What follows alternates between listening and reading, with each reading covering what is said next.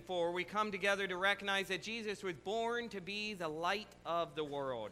And in John 1 9, it says, The true light that gives light to everyone was coming into the world.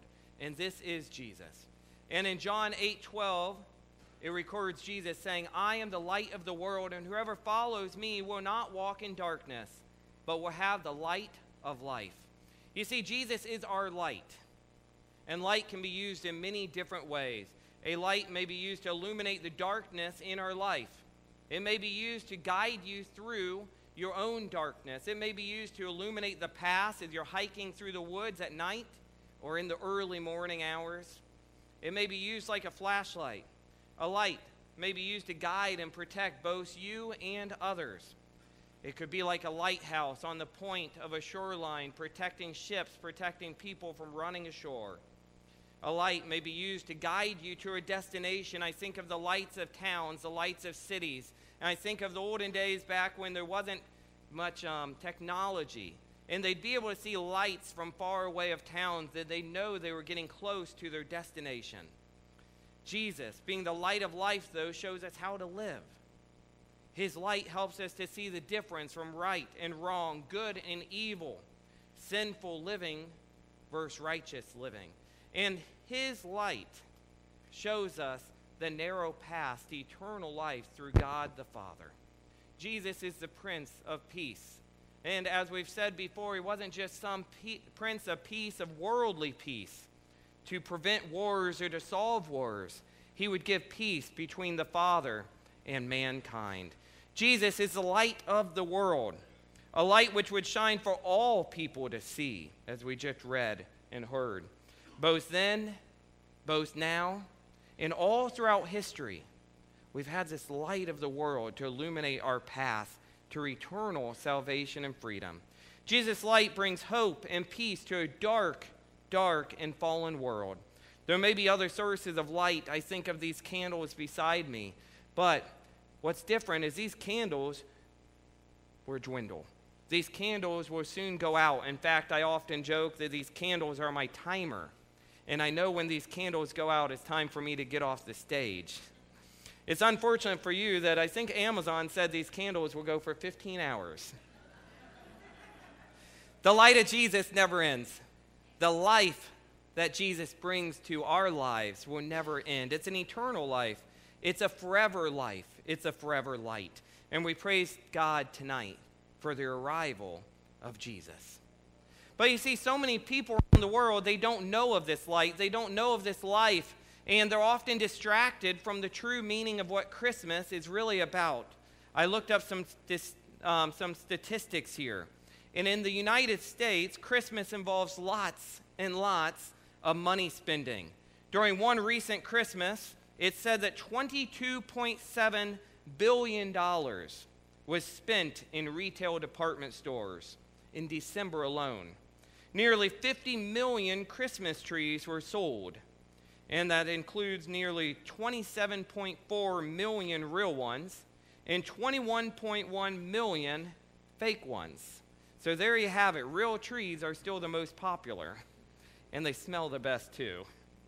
But you see, we can easily forget the true meaning of Christmas as we get distracted by the many things happening around this holiday season with the many parties, the many gifts to buy and wrap, the many, the many trees to be decorated, the many friends and families to write cards to. But Christmas is first and foremost about Jesus. He came not to usher in a heartwarming holiday, as some may believe, but to save us from our sins. In the words of Paul, the, wage, the wages of sin is death, but the gift of God is eternal life through Christ Jesus our Lord. Romans 6:23. This is a great gift that we celebrate at Christmas time. Now maybe some of you are saying, "What are you talking about? I thought we came together to celebrate a baby." But we have the great gift of God's word, the Bible, and we know the future. We know what this baby was destined to become. We know that this baby, as he was born, as he was placed in that manger, would be proclaimed, heralded by angels, would be visited by shepherds, would be visited by wise men and would live a life, a sinless, perfect life, to eventually die on the cross our redeeming Savior. All for us. All for us because we live in a dark and sinful world and we needed a redeeming Prince of Peace, a wonderful counselor between God and us. In Luke 2, we have the announcement from the angels to the shepherds where we read, For unto you is born this day in the city of David a Savior. Here is Christ the Lord, and this will be a sign for you. You will find a baby wrapped in swaddling clothes and lying in a manger. This is a great announcement. The shepherds would hear this announcement, they would leave their jobs, they would leave their responsibilities at once to go and see this good news of great joy. They would go and see this great gift which had been given to the world. This was Sunday's message. I'm not going to focus a lot on this. You see, we've already talked about it, we've already sang about it, we've already read about it, we have already remembered it. And we should continue remembering these things forevermore, but how do we allow it to truly transform our lives? What do we do next? We must not just have a Sunday morning worship type life. We must not just worship Christ, this baby Jesus, on Christmas, one day a year or a few weeks a year. We must continue to worship Him with every day of our lives. So, how do we allow it to transform our lives? How do we go further? How do we go deeper? How do we allow this to impact us? Well, it begins with not stopping at Matthew chapter 1. It begins with not stopping at Luke chapter 2. It begins with us going deeper into God's Word. So, right now, I want to move forward tonight with leading you into Matthew chapter 2. And I want to just briefly talk about an event that did not happen before Jesus' birth, it did not happen at Jesus' birth, but it happened after Jesus' birth. So please listen as I read just a few verses from Matthew chapter 2, where we read this. Now, after Jesus was born, in Bethlehem of Judea, in the days of Herod the king, behold, wise men from the east came to Jerusalem, saying, Where is he who has been born king of the Jews? For we saw his star when it rose and have come to worship him. Now, skipping forward to verse 9, past the wise men meeting with King Herod and been, being given some instructions, which they intended to skip his instructions to protect this baby, to protect this king, to protect this prince of peace. We move on to verse 9, where it says about these wise men they went on their way, and behold, the star that had been, had been seen when it rose went before them until it came to rest over the place where the child was. When they saw the star, they rejoiced exceedingly with great joy. And going into the house, they saw the child with Mary, his mother. And they fell down and worshiped him. Then, opening their treasures, they offered him gifts gold and frankincense and myrrh. The wise men found Jesus and offered him gifts as a sign of their worship. But it goes beyond that. You see, bringing gifts was particularly important in the ancient East when approaching a superior. I love that quote. I love that statement because these wise men, these astronomers, these kings, depending on what translation you read or how you study, these wise men, they saw Jesus even as a child, a superior to them. They recognized the importance of this child. So they brought gold, they brought frankincense, they brought myrrh, they brought gold to acknowledge that he was a king frankincense to acknowledge his priesthood, used in the tabernacle and temple as an incense, and myrrh, which was used in embalming bodies to acknowledge his humanity. Now, there's much symbolic value between, behind these gifts, and we could continue to preach an entire message just on these gifts and what they mean. But I don't want us to focus on these gifts. I want us to focus on the attitude of the gift givers. You see, these men, they gave gifts and worshiped this child Jesus. Like the wise men who worship Jesus, we must let our light shine by offering our lives as gifts to God. You see, we often think, well, sure, they gave gifts to the king, they gave gifts to the child, but how do we give gifts to Jesus now? We give gifts to Jesus by giving him our lives. We allow our lives, our lives to be a light to shine for him knowing full well that we don't have the light. We live in a dark world and we're sinful human beings, but we have the light of Christ. the light of the world. But notice their attitude of worship. Notice these wise men. You see, it was a sacrificial worship with great joy, but with great humble joy. As they left their lives behind and traveled a great distance to see and worship Him, they purchased and brought gifts of value, of meaning. They rejoiced exceedingly at the opportunity to follow and to start to worship Him with their lives. And then they fell on their faces as they worshiped Jesus. Now, I've got kids at home. I've got kids here, in, and I can tell you, I've never, I, I don't know, I, I shouldn't say I've never, maybe I did when they were little babies. I don't think I've ever fallen on my face and worshiped my kids. That's, not, that's just not how, how it works. They're to fall on their faces and worship me, right? No, but these wise men, they came before this child Jesus and they knew with great they knew the great meaning behind this child. They knew who this child was. They knew who he was to become and they fell on their faces and worshiped him. Now I may be paraphrasing a little bit. It doesn't say they fell on their faces, but it does say they fell and worshiped him. Let me read this once more to you again. Now, after Jesus was born in Bethlehem of Judea in the days of Herod the king, behold, wise men from the east came to Jerusalem, saying, Where is he who has been born king of the Jews? They recognized his royalty, they recognized who he was. For we saw his star when it rose and have come to worship him. They went on their way, and behold, the star that they had seen when it rose went before them until it came to rest over the place where the child was. When they saw the star, they rejoiced exceedingly with great joy. And going into the house, they saw the child with Mary, his mother, and they fell down and worshiped him. Then, opening their gifts, their treasures, they offered him gifts of gold, frankincense, and myrrh. Notice how they went on their way to see this child Jesus. And that's why I say it was a humble joy. They went to see him with a humble joy because they weren't trekking through the, the wilderness going to see him complaining and moaning and groaning. Oh, I can't believe I'm being led by the star and, and being led to see a child. I can't believe I had to buy all these gifts for him. No, it says they rejoiced exceedingly with great joy. Which brings a question to mind do we rejoice exceedingly with the great opportunity, the great blessing we have to worship this King, Jesus? This Prince of Peace, this wonderful counselor who's a counselor between us and God. You see, we, again, have this great blessing of knowing God's word and knowing without a doubt, for a fact, the truth of who Jesus was, is, and still continues to be for us. These men were going off prophecy were going off knowing what they expected to happen, but we know what happened. They came not to worship Mary. Their real goal was Jesus himself.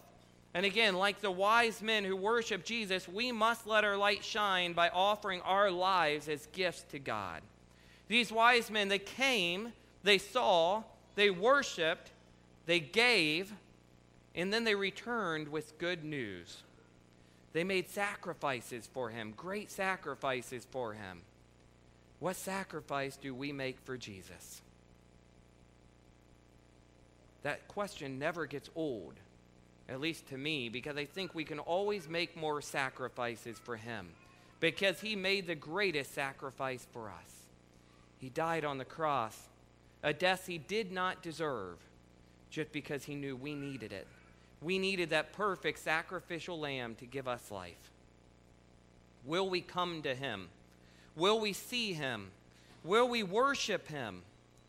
Will we fall before him in utter dependence and see the life that he brings, the hope that he brings, the peace, the joy, the love, as we've talked about with these Advent candles? Jesus would bring a great gift into the world of peace between God and man.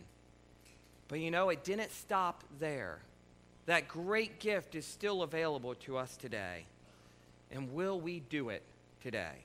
Will we continue to be like these wise men and every single day go before Him, falling down and worshiping Him? Will we go to him with gifts of our lives. Will we go therefore forward past his presence there and to the world and shine our light for them to see? You see, the wise men found him as soon as they could. They did not linger on the way. They did not wait until he had grown up and became a man. The sooner the better is the correct time always, for to, de- to delay may be too late. Now is the appropriate time. Now is the day of salvation. God gave us his one and only Son that we might have life. Will you give him your life today? Surrender to him and see your need for a Savior. And let me tell you, it's a lot easier than what people make it sound. It's not just about a book of rules and regulations, it's not just about a prayer. It's about acknowledging who Jesus is. Jesus is a Savior, Jesus is a God. Jesus is somebody we need every day of our life.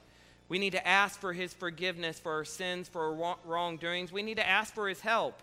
We need to admit our need for him to be Savior and Lord over our lives. Allow Jesus, the true light of the world, into your life and follow him, and then allow this light to shine through you to illuminate the darkness, to illuminate the ways to righteous living, a right way of life, and to illuminate the way around you for other people to see what you have, for other people to see the hope, the peace, the joy, the love that you have and that they need. Jesus deserves our worship. Having died to save us, the wise men presented their gifts, and we too must give him a gift. First, ourselves, and then all that we are and have. Nothing less than total surrender will do for this king, because that's nothing less than what he deserves. He deserves that and so much more. I'm going to close this part of the message in a prayer. And then we're going to light our candles. We're going to sing a few more songs as we have just the candlelight. And then I'll have some closing statements about Jesus being the light of the world before we close in celebration with one final song. So please bow your heads and let's pray. And I ask you, if you've never asked Jesus to be the light in your world, to illuminate the darkness for you, do it now. Don't put it off. Recognize the true meaning of Christmas is Jesus, the Prince of Peace between God and you. Let's pray. Lord, we thank you for this great night, this Christmas Eve. We thank you for this service where we can come together and worship you together. And what a great sound it is for me, at least, to hear all of these people coming together to worship you, lifting our voices high no matter how we sound, no matter what the person beside us thinks. We lift our voices knowing that it's not for us, it's not for our neighbor, it's for you. Lord, we praise you and thank you for sending us this Jesus Lord, we thank you for sending us your Son to be born of a virgin, to be placed in a manger, to fulfill hundreds of prophecies, to be a light for the world, to see that we needed a Savior. Thank you for giving us your Son. And may we recognize the true meaning of, Jesus, uh, of Christmas is Jesus. Lord, we pray for all of these things now in your holy and powerful name. And all of God's people said, Amen. Amen. Thank you. So at this time, if I could have Alex and McKinley come forward and go ahead and prepare your candles that you have. We're going to light the, the candlesticks here, and we're, we're past the, we'll walk row by row, and then just pass the flame to your neighbor, please. And then we'll dim the lights.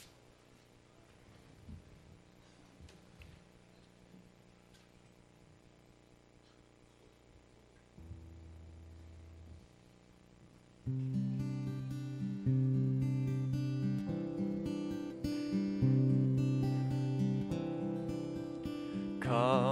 thou long expected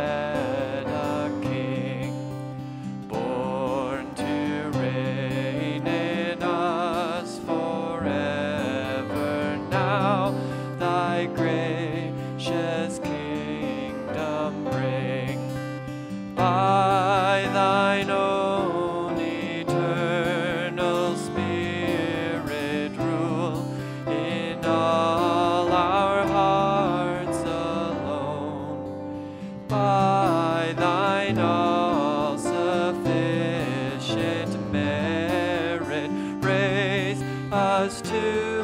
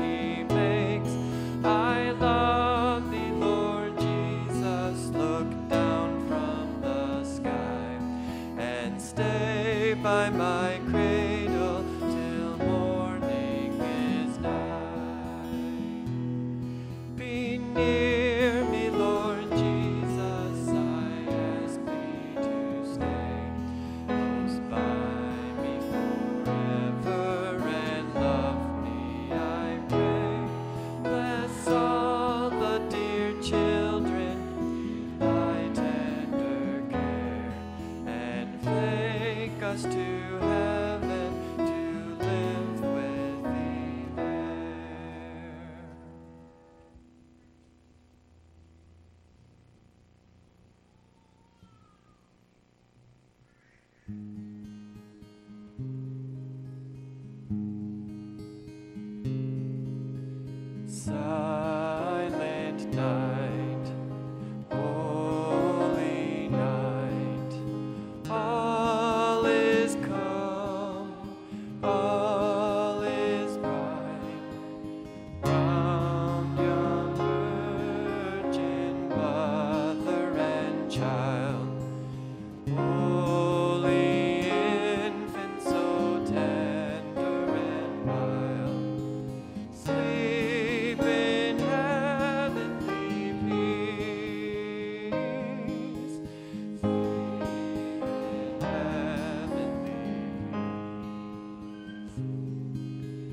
desire.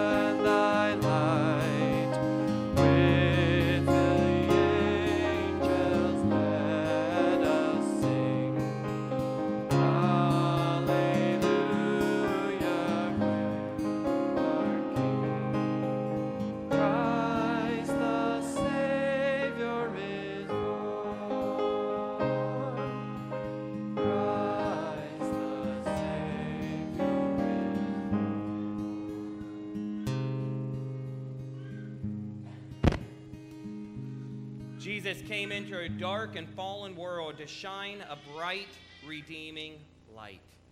You see, we can have we have this light in our lives, or we can have this light in our lives, but this light isn't meant to be shared on our own, for our own own keeping, for our own good.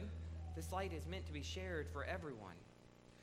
John 8 12 again says, Jesus spoke to them, saying, I am the light of the world, and whoever follows me will not walk in darkness, but will have the light of life.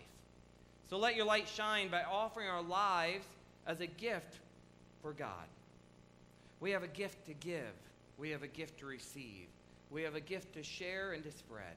And we have many gifts to open probably tomorrow morning, but may we not lose the great, great, great knowledge that we have that Christmas is about Jesus. Matthew 5 14 to 16 says, You are the light of the world. A city on a hill cannot be hidden. Neither do people light a lamp and put it under a bowl. Instead, they put it on its stand, and it gives light to everyone in the house. In the same way, let your light shine before men, that they may see your good deeds and praise your Father in heaven. Allow the light of Christ in your life, allow it to shine for the world to see. We're going to sing one more song. If we could all please stand and let's proclaim these words together. Let's worship God together.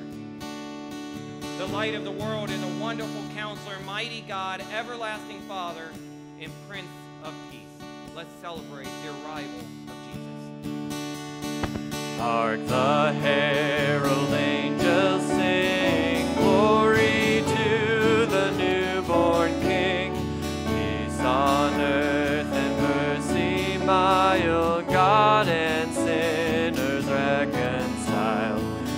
Joyful all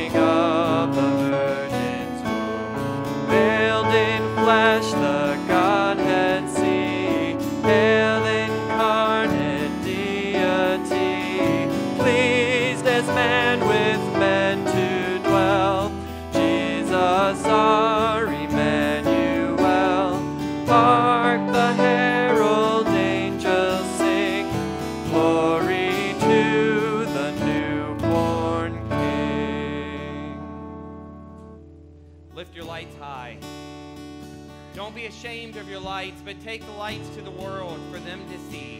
Take the light to the world for them to see Jesus, for them to see this great Prince of Peace, this wonderful counselor, for them to see this King. Thank you, and Merry Christmas.